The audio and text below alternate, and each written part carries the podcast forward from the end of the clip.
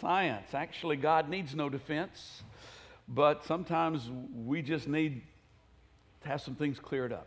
Would you stand with me? Let's read a couple of passages of Scripture from Psalm and from Romans. The heavens declare the glory of God, the skies proclaim the work of his hands. Day after day, they pour forth speech. Night after night, they display knowledge. There is no speech or language where their voice is not heard. Their voice goes out into all the earth, their words to the ends of the world. And from Romans, the wrath of God is being revealed from heaven against all the godlessness and wickedness of men who suppress the truth by their wickedness. Since what may be known about God is plain to them, because God has made it plain to them. For since the creation of the world, God's invisible qualities, his eternal power and divine nature have been clearly seen, being understood from what has been made, so that men are without excuse. Father, I thank you for your grace. And Lord, I know that your word says that the evil one has blinded the eyes of those in the world. And Lord, I just pray that any blindness that is here today would be lifted, would be removed, and the beauty of who you are and what you have done would be revealed to all through the power of your Holy Spirit. In Jesus' name, amen. You may be seated. I think it goes without saying that uh, science can neither conclusively prove nor disprove God. Actually, it can come a whole lot closer to proving than disproving, which we're going to be talking about here in a little while. But just let me say if you, if you start with a solid assumption that the supernatural is impossible, just, just can't happen, can't be, then it really doesn't I say it really doesn't matter. Actually, the Holy Spirit can make it matter. But by and large, it really doesn't matter a whole lot what anybody says or any evidence or any proof because you're always going to go, well, there's really an explanation. I just don't know what it is. And really, what you are is a scientific fundamentalist. And just like those on the religious fundamentalist side that you tend to despise so much, you're just the other side of that coin. Yeah. Because, yeah, you, you got some of those religious people out there, it doesn't matter what happens, they're just going to go, yeah, I believe. I believe in God. Doesn't matter what happens. And you know what? You know what? I'm one of those. But I know that I'm one of those. And I've also had some evidence. But anyway, so I'm probably not going to be able to help you a lot if you are a scientific fundamentalist. But if you're somebody who you're a non believer and you've discounted Christ because you assume that belief in God is inconsistent with science, or if you are a, a believer and uh, you're somewhat troubled by the conventional wisdom that belief in God is inconsistent with modern science, then I believe this can be, can be very helpful to you today. So let's, let's get on here and find out what we've got. First of all, I need to say this kind of as a, as a starting point because it's, it's kind of a hot topic today. It's a hot button for a lot of people. The Bible does not actually support, much less demand, that we believe in a young earth, that we believe that it be six to 10,000 years old. And uh, some may be troubled by me saying that, but just, just go with me, ride with me for just a little while. It, it doesn't require us to, to believe that. Uh, as late as 50 years ago, the young earth theory really had no traction in Christian thought whatsoever. Uh, and 50 years out of 2000 is not a very long period of time for something to be in vogue, something to be uh, what people thought. In the early part of the 20th century, a guy named R.A. Torrey. How many of you have ever heard of R.A. Torrey? Uh, some of you have. Uh, he very um, famous conservative believer, if you would. He uh, actually was one of the three editors of a thing called the, uh, uh, the Fundamentals which was a series of, I believe, about 90 different essays on the fundamental beliefs of, of Christians, and they sent them out free to all pastors and all evangelists and all missionaries that, uh, that wanted them. And really, it's where, the, it's where the, the term, the idea fundamentalism comes from, was from the fundamentals. R.A. Torrey and the fundamentals both uh, were proponents of the old earth theory rather than, rather than the young earth theory. He was also, uh, for a while, the superintendent of the Moody Bible Institute, not exactly one of your hotbeds of liberal uh, theology uh, from that period of time. The 1917 Scofield Reference Bible, which some of you may not know anything about this, but as I look at that, I have to think of my, my mom, really. And uh, I was talking with Barbie, and I knew her mom would, would have one and be just the same. Barbie was talking about the fact that her uh, mom's Bible was one of the things that she got and it was just a mess because of all the writing in it, how worn out it was, and that was her good Bible.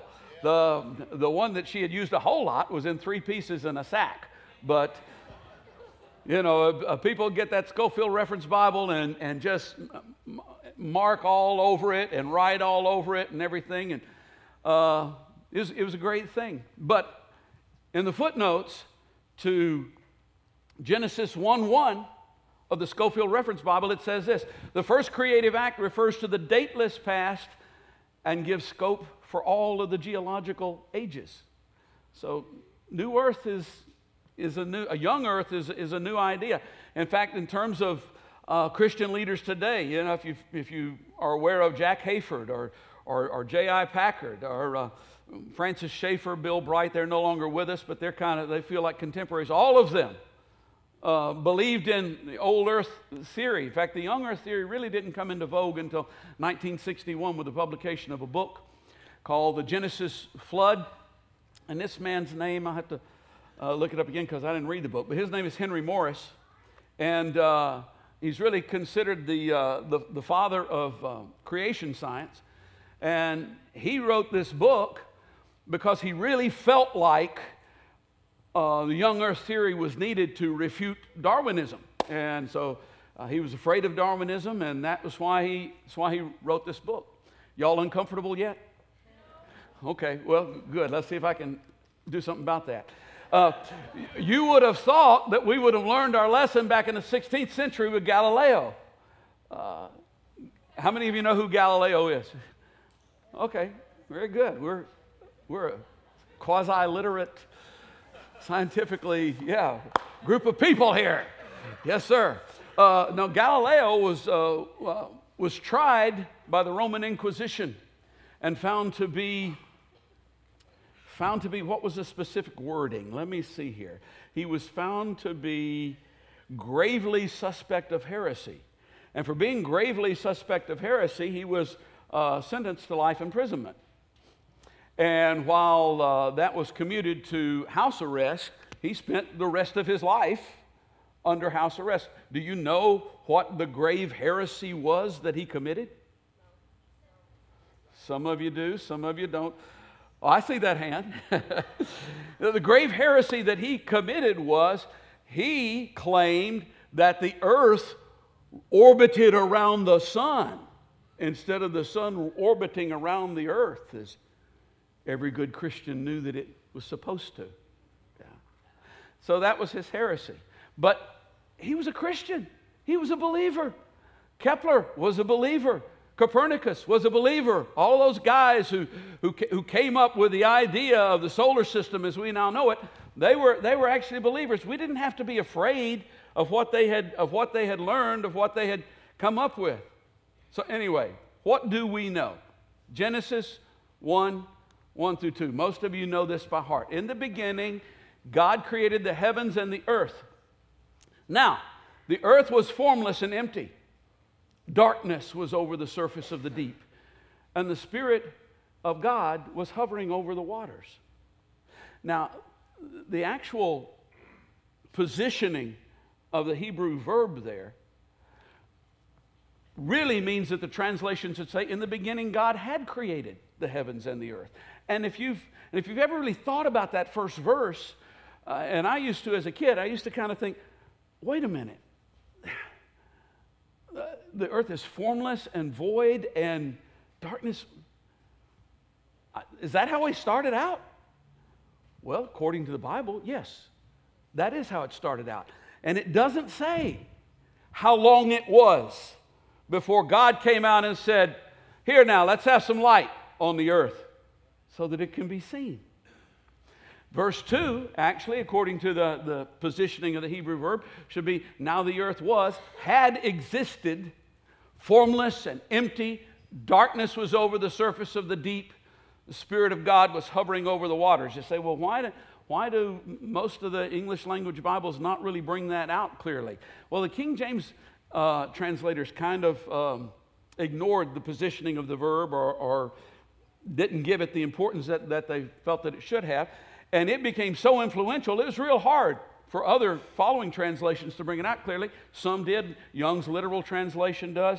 I'm not going to put a whole bunch of them up here, but even, uh, even, even Eugene Peterson, because some of you are familiar with and like the message, makes it fairly clear. First, this God created the heavens and the earth, all you see and all you don't see.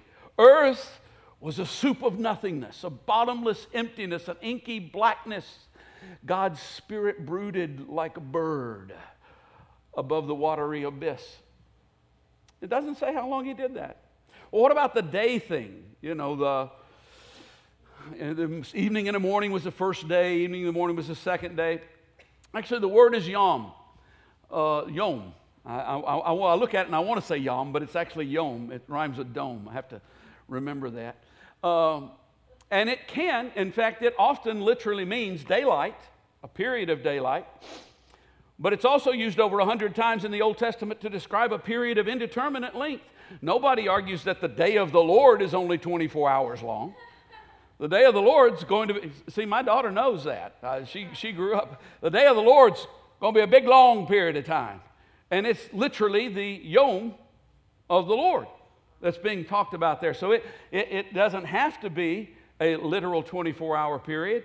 And also, there's real strong evidence, I feel like, uh, for beginning in verse 3 of Genesis chapter 1, it actually being a poem. Eugene Peterson tends to agree with me on that. He takes verse 3 and begins to write it in poem fashion. The evening and the morning were the first day. The evening and the morning were the second day. The evening and the morning were the third day. That repetition is a very poetic feel to it. That's, that's how poems often do things. One of my one of my favorite poems is uh, The Raven by Edgar Allan Poe. How many of you are familiar with that poem? Yeah, it's, it's so creepy. I, I, I, I really like it. Uh, I wish Boris Karloff were still alive and he could read it to us, you know. And if, uh, do young people still read that poem? Yes. Oh, do they? Oh, okay. I just heard from a young person. They do.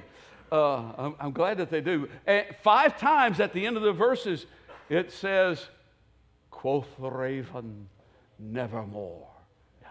And that's the way that poem rolls. A lot of the songs, a lot of the hymns that we sing, Be thou my vision, O Lord of my life. Be thou my wisdom, and thou my true worth. Be thou my battle shield. We don't actually sing that verse, but the be thou, be thou, be thou kind of rolls there. Be still my soul. That, that song, every, every verse starts with the line, Be still my soul.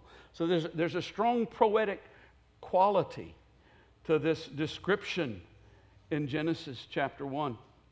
So, what I really want to talk about today, where I really want to go with all of this, is I want to talk about a thing called intelligent design. And um, it's a very misunderstood term. A lot of people a lot of people uh, confuse intelligent design with, uh, with some of the more radical concepts of, uh, of creationism. But intelligent design really doesn't, it doesn't contradict the Bible. It doesn't contradict anything that science has come up with. Uh, it's, it's really very intelligent, actually.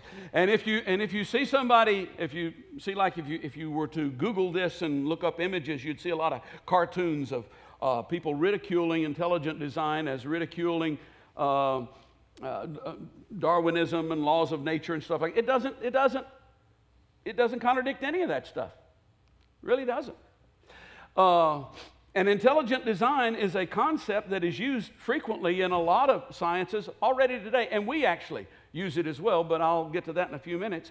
Uh, for example if you were an archaeologist and you're looking at um, uh, a rock formation, and you look at the one over there on your left, you probably will come away with the conception that ah, that looks like wind, air, water, um, sunlight. That was, that was a natural formation.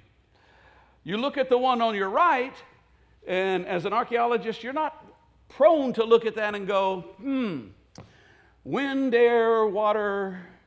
No, you might go, that looks like somebody built that. That looks like there was an intelligence here.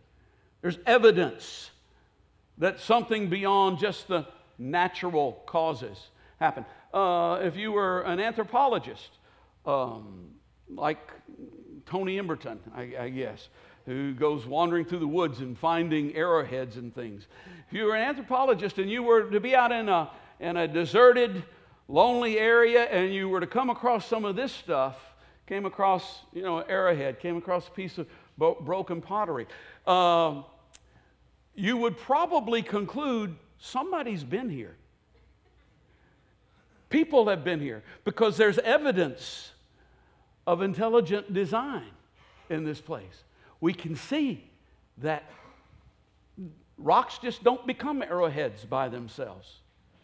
Uh, pieces of pottery don't just materialize by themselves. You look for, they're looking for evidences of intelligent design, and from, and from the things that they find, they can deduce things about the people who had been there. One more, let we get really weird. Uh, SETI, how many of you know what SETI is? Do y'all watch Star Trek? Okay, that's what I thought. Uh, uh, uh SETI stands for the Search for Extraterrestrial Intelligence, and it's actually going on.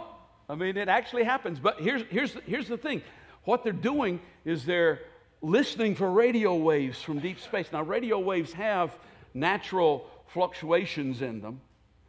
And when they find these radio waves fluctuating, they, they, what they want to do is figure out okay, is that just something that naturally happens?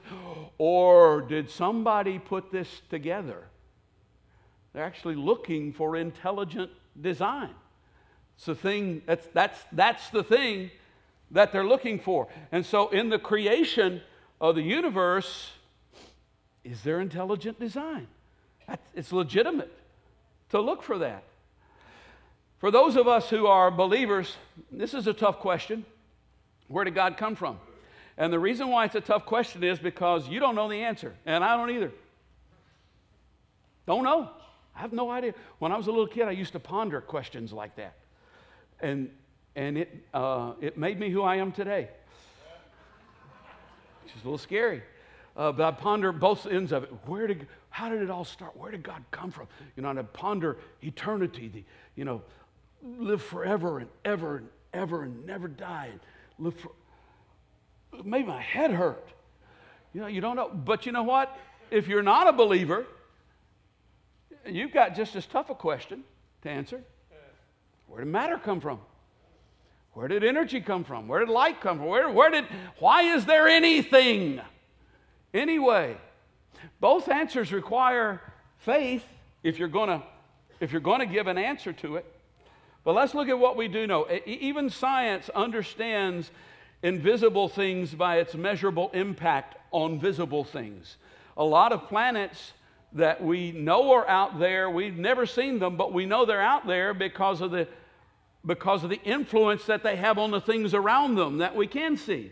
We can measure. And so, archaeologists, not archaeologists, what are those people who look at the sky? Astronomers, yes, astronomers.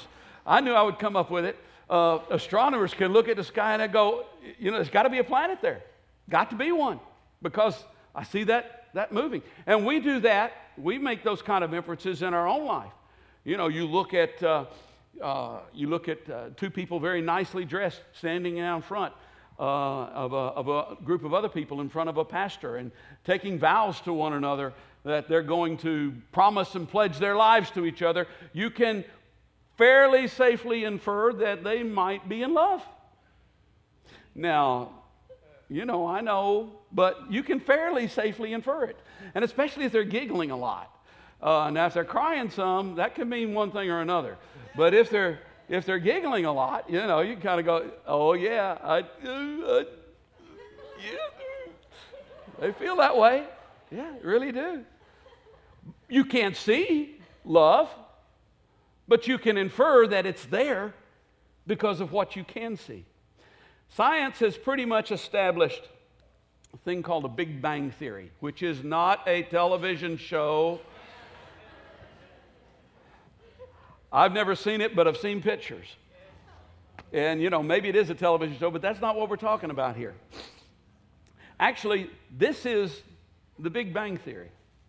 The universe arose from a singularity of virtually no size, which gave rise to the dimensions of space and time in addition to all matter and all energy. And these, and these four elements space, time, matter, and energy as, as soon as it happened, they begin to separate from one another. And in the, and in the very early very earliest moments of it, tiniest fractions of a second, there was this huge expansion. All of a sudden, at just the right speed. Because if it had been any slower, it wouldn't have, it would have never got out of the box, so to speak. If it had been any faster, it would have just all run away. But it was just, just, just the right speed to create the universe. That's what, that's what scientists pretty definitely believe. Where did it come from? Well, if you're an atheist, the, the, latest, uh, the latest theory is the multiverse theory. And there's a reason why they have the multiverse theory, and we're going to talk about that here in just, in just a second. Uh, but just in short, the reason why they have the multiverse theory is because the possibility of all this happening by chance from that is mathematically impossible. And we're going to talk about that. Uh, and so Stephen Hawking, uh, which some of you get, may know who he is, Stephen Hawking came up with this theory that there must be a multiverse out there that's spitting out universes all over the place. And that gives us a better mathematical probability of this being able to happen.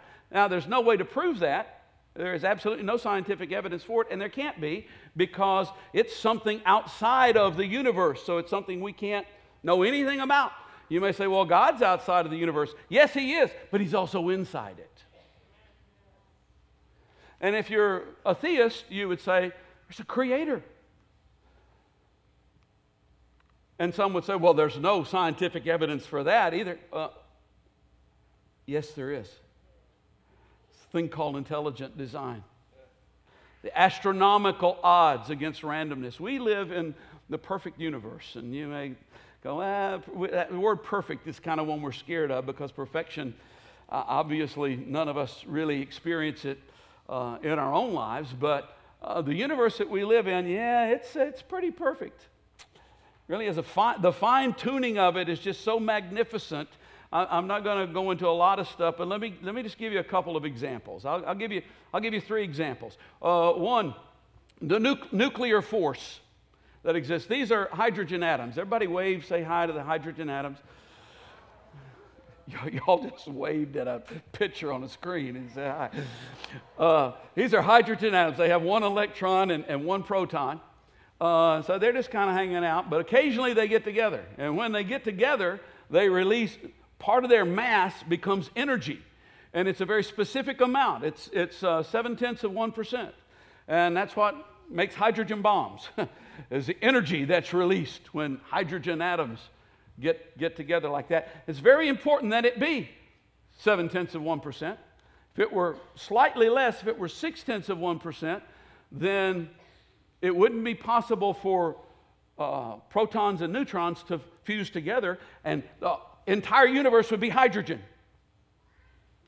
If it were 8 tenths of 1%, fusion would happen so fast that all of the hydrogen would burn up and there wouldn't be any hydrogen in the universe. And hydrogen's a pretty important thing because when you get two of these guys together and they go out looking for someone to hang out with and they find an oxygen atom, they become water. Yeah, and you can't make, you can't make Dr. Pepper without water. So it's very important that we have hydrogen. It's also very important that we have oxygen and, and some other things here. So finely tuned. I, I mentioned earlier the expansion of the universe. Not only uh, was the expansion perfect at the very beginning, uh, it continues to be perfect. If it, if it were faster than it is, like the galaxies wouldn't be able to hold together. If it were slower than it is, it would collapse back down on itself. And, and there wouldn't be any, any stars, we just kind of start all over again. But it's, it, it's held, it is maintained, and, and this is so cool. I like this. It is maintained at the exact perfect speed that it needs to be by something called dark energy, which is dark because it's invisible, can't be seen. In fact, scientists uh, claim that, that something like I think it's I think it's 85, maybe it's 65. Most of the universe is made up of stuff that's invisible. Can't see it. Now, Colossians tells us what it is, but we won't, we won't go there today. But the speed of our universe, the speed at which it's expanding is exactly perfect. And one other thing, uh, the ratio of electrons to protons. Now, stay with me. This isn't really a science class. This is going to get to be fun here in just a minute. Electrons and protons, the ratio that exists in the universe is exactly what it needs to be. In fact, the, uh, the maximum derivation from that ratio that there could be and still allow chemical bonding so that we could have life is one part in 10 to the 37th power. In other words, if that ratio was off by even one part out of 10 to the 37th power, then we're not here. Now, 10 to the 37th power is a big number. It, it looks like this. But let me give you, a, let me give you an example of, of what that number really means. If you took a dime and you put a dime on every square inch of North America, that's like from uh, the tip of Mexico up to the, the very tip top of Canada. If you put a dime on every square inch of, the, of North America, and then you stacked dimes on top of each other, all the way to the moon, 239,000 miles. Yeah, 239,000 miles approximately. Uh, and then you did that with a billion other continents the size of North America, then you would have this number. That's big. That's, that's, that's a lot bigger than the national debt. In fact, the national debt would take one square mile of dimes stacked on top of each other, two feet high. This is a huge number. And if the ratio, if you take one of them out, we're not here. Add an extra one in, we're not here. That's how perfectly fine tuned the universe is. You may go, well, uh, you know, we are here, so I mean, it is what it is. It's not that, no, no, no, it, it didn't have to be this way.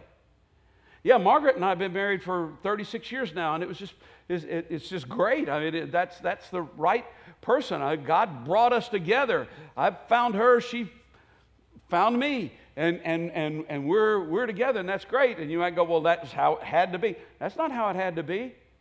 There could have been a lot of other things that could have happened. A lot of stuff along the way where it came close to getting messed up. Perfect universe. We also live on an impossible earth. You would think that of all the trillions of planets out there, finding one other one where we could escape to, all you Trekkies, I mean, you know, once, once the sun burns out, we all got to get on a spaceship and go find another planet, right? Or, or uh, we got to create the Battlestar Galactica or something that we can live on, right?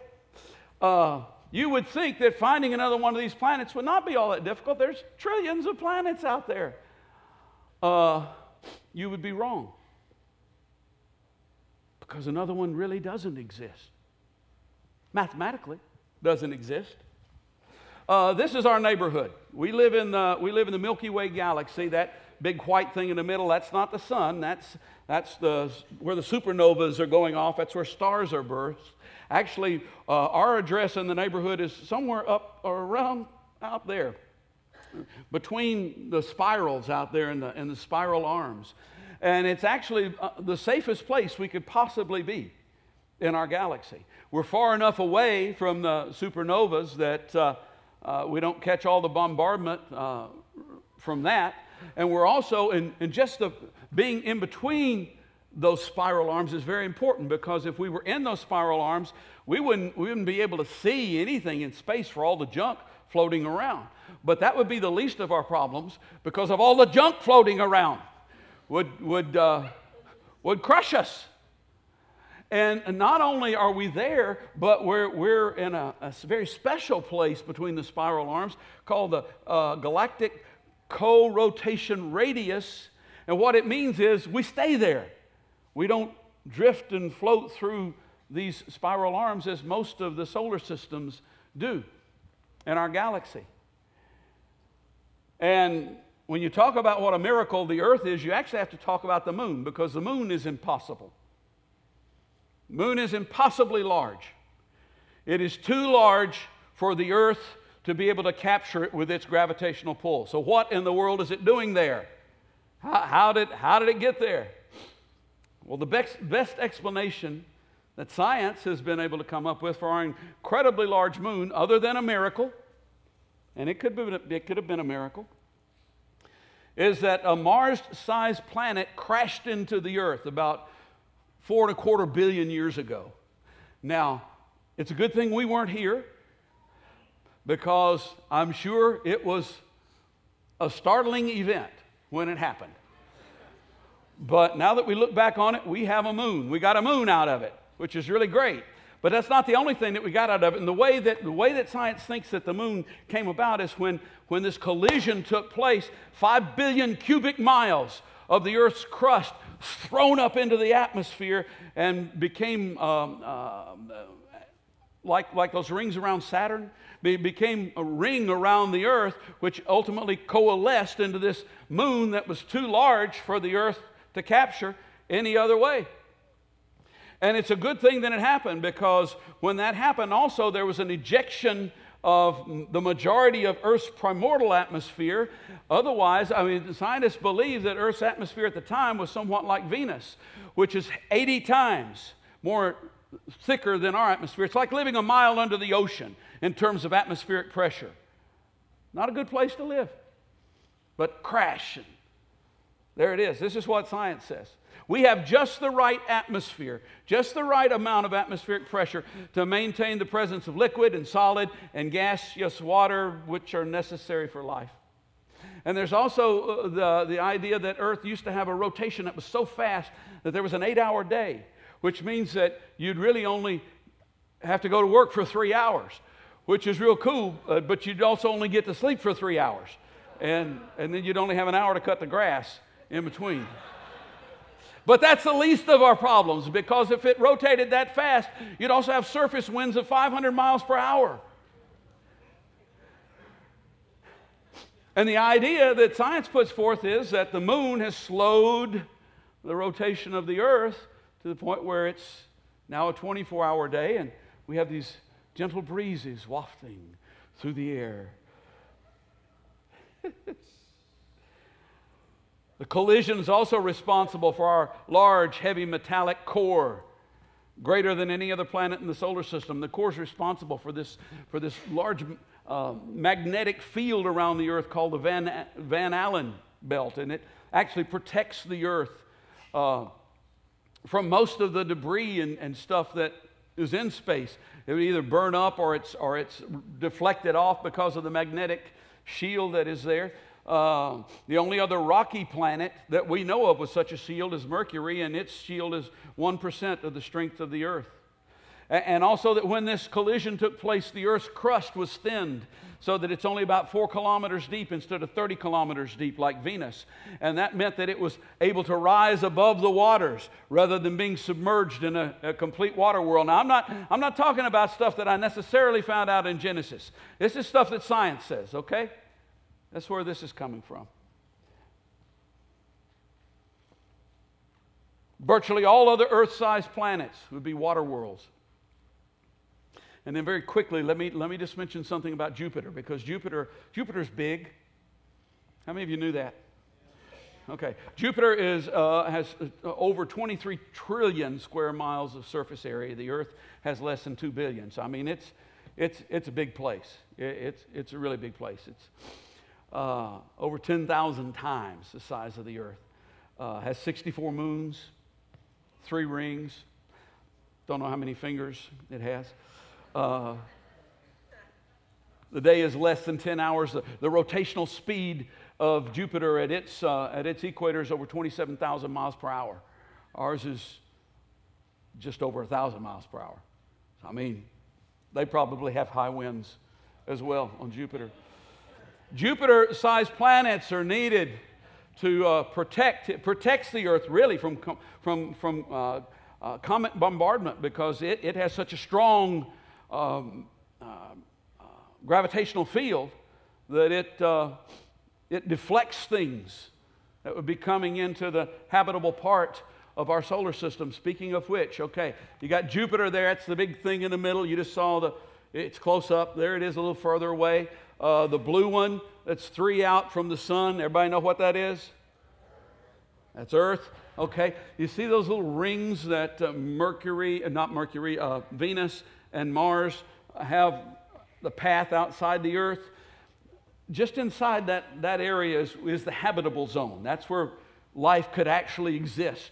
Now, here's the problem with Jupiter it is where it is, where it exists in our solar system, is a total mystery to scientists. Uh, Jupiter sized planets are very rare, they've only found 31 others. And uh, because they're so large, the fact that ours is so far away from the sun is really interesting because th- those two large objects attract each other. Most of the Jupiters are closer. In fact, of the 31 other Jupiters they found, all 31 of them actually are in that little space between Venus and Mars, the habitable zone, meaning nothing else can be there. We call those bad Jupiters. This is a good Jupiter. We've only found one good Jupiter in the whole universe. It's ours. Let me boil this thing down real quick here. Literally speaking, the total probability, and we've just scratched the surface of, of the things that are so perfectly aligned. The total probability of Earth existing is 1 in 10 to the 99th power. Does anybody know what that number is called? It's a, googol, yeah. Yeah, uh, Google it. You'll, you'll find out. That's what, a, that's what a googol actually is.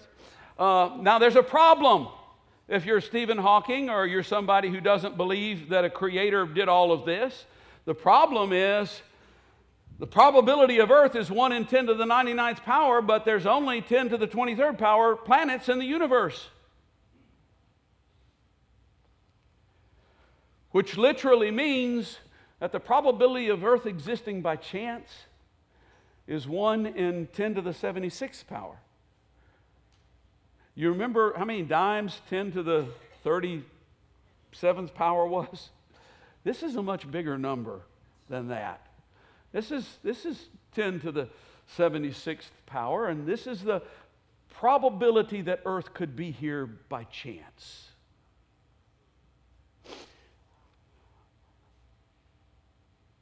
And so, if it's not by chance, how did it happen? Well, I believe in the God of the Bible. And I'm going to, I, know the question is, well, why would he do it that way? And I'm going to tell you why I think he would do it that way here in just a minute. But let me just very briefly run through some other things that the Bible has to say about the cosmos and life that you might find interesting. The Bible claims that time had a beginning. You may go, well, everybody knows time had a beginning. No, uh uh-uh. Not necessarily. In fact, when Einstein was, was working on his theory of relativity, one of the things that really bothered him was the fact that if this was true, that meant time had a beginning, which to Einstein meant there was a creator. And he was trying to find a way around that, but he couldn't, and finally went, Well, there's a creator. Yeah. Time had a beginning. The Bible tells us that. Paul says we speak of God's secret wisdom, a wisdom that has been hidden and that God designed for our glory before time began before there was such a thing as time. The Bible also tells us the universe was created from the invisible. The Big Bang would call it a singularity of virtually no size. The writer of Hebrews by faith, we understand that the universe was formed at God's command, so that what is seen was not made out of what was visible. The Bible tells us the creation of matter and energy has, has ended. After God worked six days, he blessed the seventh day and rested from all the work of creating that he had done. The Big Bang Theory would say all matter and all energy that exists is already here. There's no more being created. The Bible tells us that earth is suspended in space. Christianity, uh, well, the, the Bible, uh, Judaism as well, wasn't really one of these religions kind of going, you know, it was flat and there were, it was sitting on turtles and, and there was this guy holding it up or anything like that. No, uh-uh. Uh, Job, uh, the oldest book in the Bible, Job, he spreads out the northern skies over empty space. He suspends the earth over nothing. The Bible tells us earth began as a water world, which is exactly what science would tell us at this point in time. Peter says they deliberately forget that long ago, by God's word, the heavens existed and the earth was formed out of water and by water. Where did he find that out? Genesis 1. Genesis 1 1, Genesis 1 2. The Spirit of God brooded over the face of the deep. And when it comes to the, when it comes to the creation, when it comes to these, these yomes of creation, Yom 1, the Bible would say the earth was a water world, shrouded in darkness, and the first atmosphere clearing uh, allowed light to happen. It's the first thing that happened. Science would go along with that. Yom 2, the stable water cycle is established. The continents appear through tectonic activity. Science would say, yeah, amen. That was the next thing that happened. Moses wrote this 3,000 years ago. Yom 3, plant life appeared. First, first forms of life that would appear would be, would be plants. Science would go, yeah, uh, that, that's right. Yom 4, the atmosphere clears enough to observe the sun, the moon, the stars. You can now be seen from the earth. Science could buy that. Yom 5, sea life was next, along with birds. Science go, yeah, that, that, Darwin believes that. Yom 6, land animals appeared followed by mankind. Now, mankind's the special case. There's a rub there. That's where the rub is. We'll talk about that on week four when we, when we get there. But this is, this is stuff that 3,000 years ago, Moses went, This is the order in which it happened. And today, science would go, This is the order in which it happened. And they, and they line up, and you go, Well, why didn't God just go, Here now, let's have an earth? Bam. And maybe he did. You know, if, if, if, that's, if that's where you go with it, I don't have a problem with you. That's not a deal breaker for me. You know, God certainly could have gone, earth happened. You know, maybe, maybe it didn't take, but here's why I think it might have been this way. See? Because if I, I had thought about getting like 4,000 dominoes but I really was just too lazy and, and didn't get it together in time. But I thought like about getting like 4,000 dominoes and setting them all up here and kind of going, okay, everybody listen. We'll, we'll have a quiz at the end. If you pass the quiz, you get to see me tip the first domino and watch all 4,000 of them go. Because everybody loves to watch dominoes fall, right? I mean, and why? Because it is so cool. It just is.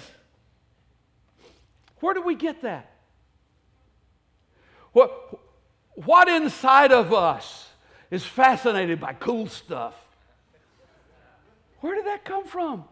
Revelation 4:11 says that God created everything for his pleasure.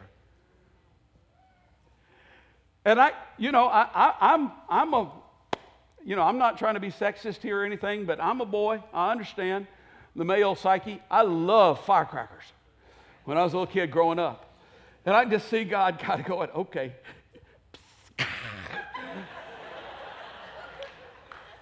and away we go. Ladies and gentlemen, oh, they're not here yet. Okay, but yeah, that is so cool you know, maybe grabbing an angel and say, come here, come here, come here, come here, come here. Come here. You know, we're gonna we're gonna have people, right? Yeah, people. Okay. That's where they're going to live. You know, the angel going, nobody can live there. He goes, watch this. This, this is going to be a great moment. And this, and this Mars-sized planet comes into the earth, boom, and five billion cubic. What kid wouldn't love to see that? You got to become like a child to enter the kingdom. I'm just telling you right now. And it's going, I'm, going to turn it into a moon. Watch it. Look at it. Yeah. It's so great.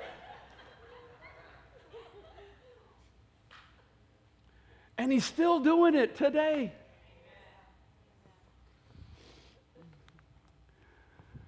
Since the creation of the world, God's invisible qualities, His eternal power and divine nature, have been clearly seen, being understood from what has been made so that men are without excuse. And whether you, you know, whether you look at it and you do all the calculations and go, wow, there must be a God, or whether you're one of those kind of people who can just come out and look at the stars and go, oh, there must be a God.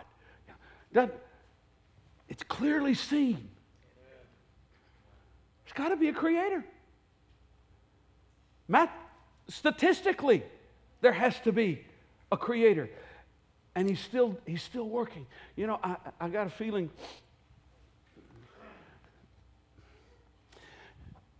I can still see him today pulling an angel aside and going, hey, look at that one. See that one? Watch what I'm going to do with this one. And I'm not necessarily talking about, you know, he's not pointing at Billy Graham, okay? You know, or Mother Teresa. He's, you know, he's pointing at you and, and, and Angel going, oh, that was pretty messed up. and God's going, yeah, sure is. you know, I, and, and, you know, and maybe, maybe, I don't know, maybe nothing great ever ultimately happens in your life. But God wasn't necessarily talking about what you were going to look like when you're 90. He's talking about what you're going to be what you're going to look like, what He's going to turn, create from you. Who, who, eh, just as you look at that soupy mess of an earth and go, how in the world could this thing possibly ever have Hawaii on it? You can look at us now and go, it's going to be something. And so, we fix our eyes not on what is seen, but on what is unseen. Because what is seen is temporary, what is unseen is eternal. Would you stand with me?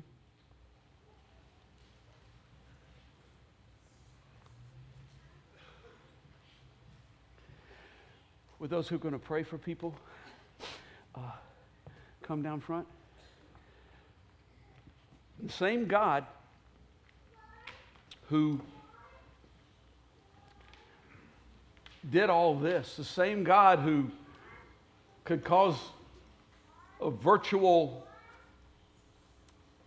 nothing to become the universe and go, you know, let's just just wait, just wait a quarter of a billion years because there's going to be a big collision there. Yeah, this is the thing. Same God who had all that planned out. And for those of you who saw uh, Star Bethlehem, the same God who had the stars and the moon and everything just in perfect order when his son was born and when his son died. Same God who did that brought you here today. Brought you here. You're not here by chance, you're not here by accident. You're here because he wants to have an encounter with you. He wants to do something for you. Are You hurting? He's a God of all comfort. You in need? He's our provider. You sick? He's our healer. And so, whatever you need, you lost? He came to seek and to save that which was lost. The altar's open. It's open. And if you need prayer for anything, if you need to have an encounter with Him, you come. We're going we're going to worship for a few moments. We'll wait for you you come. You come. Keep your divine appointment.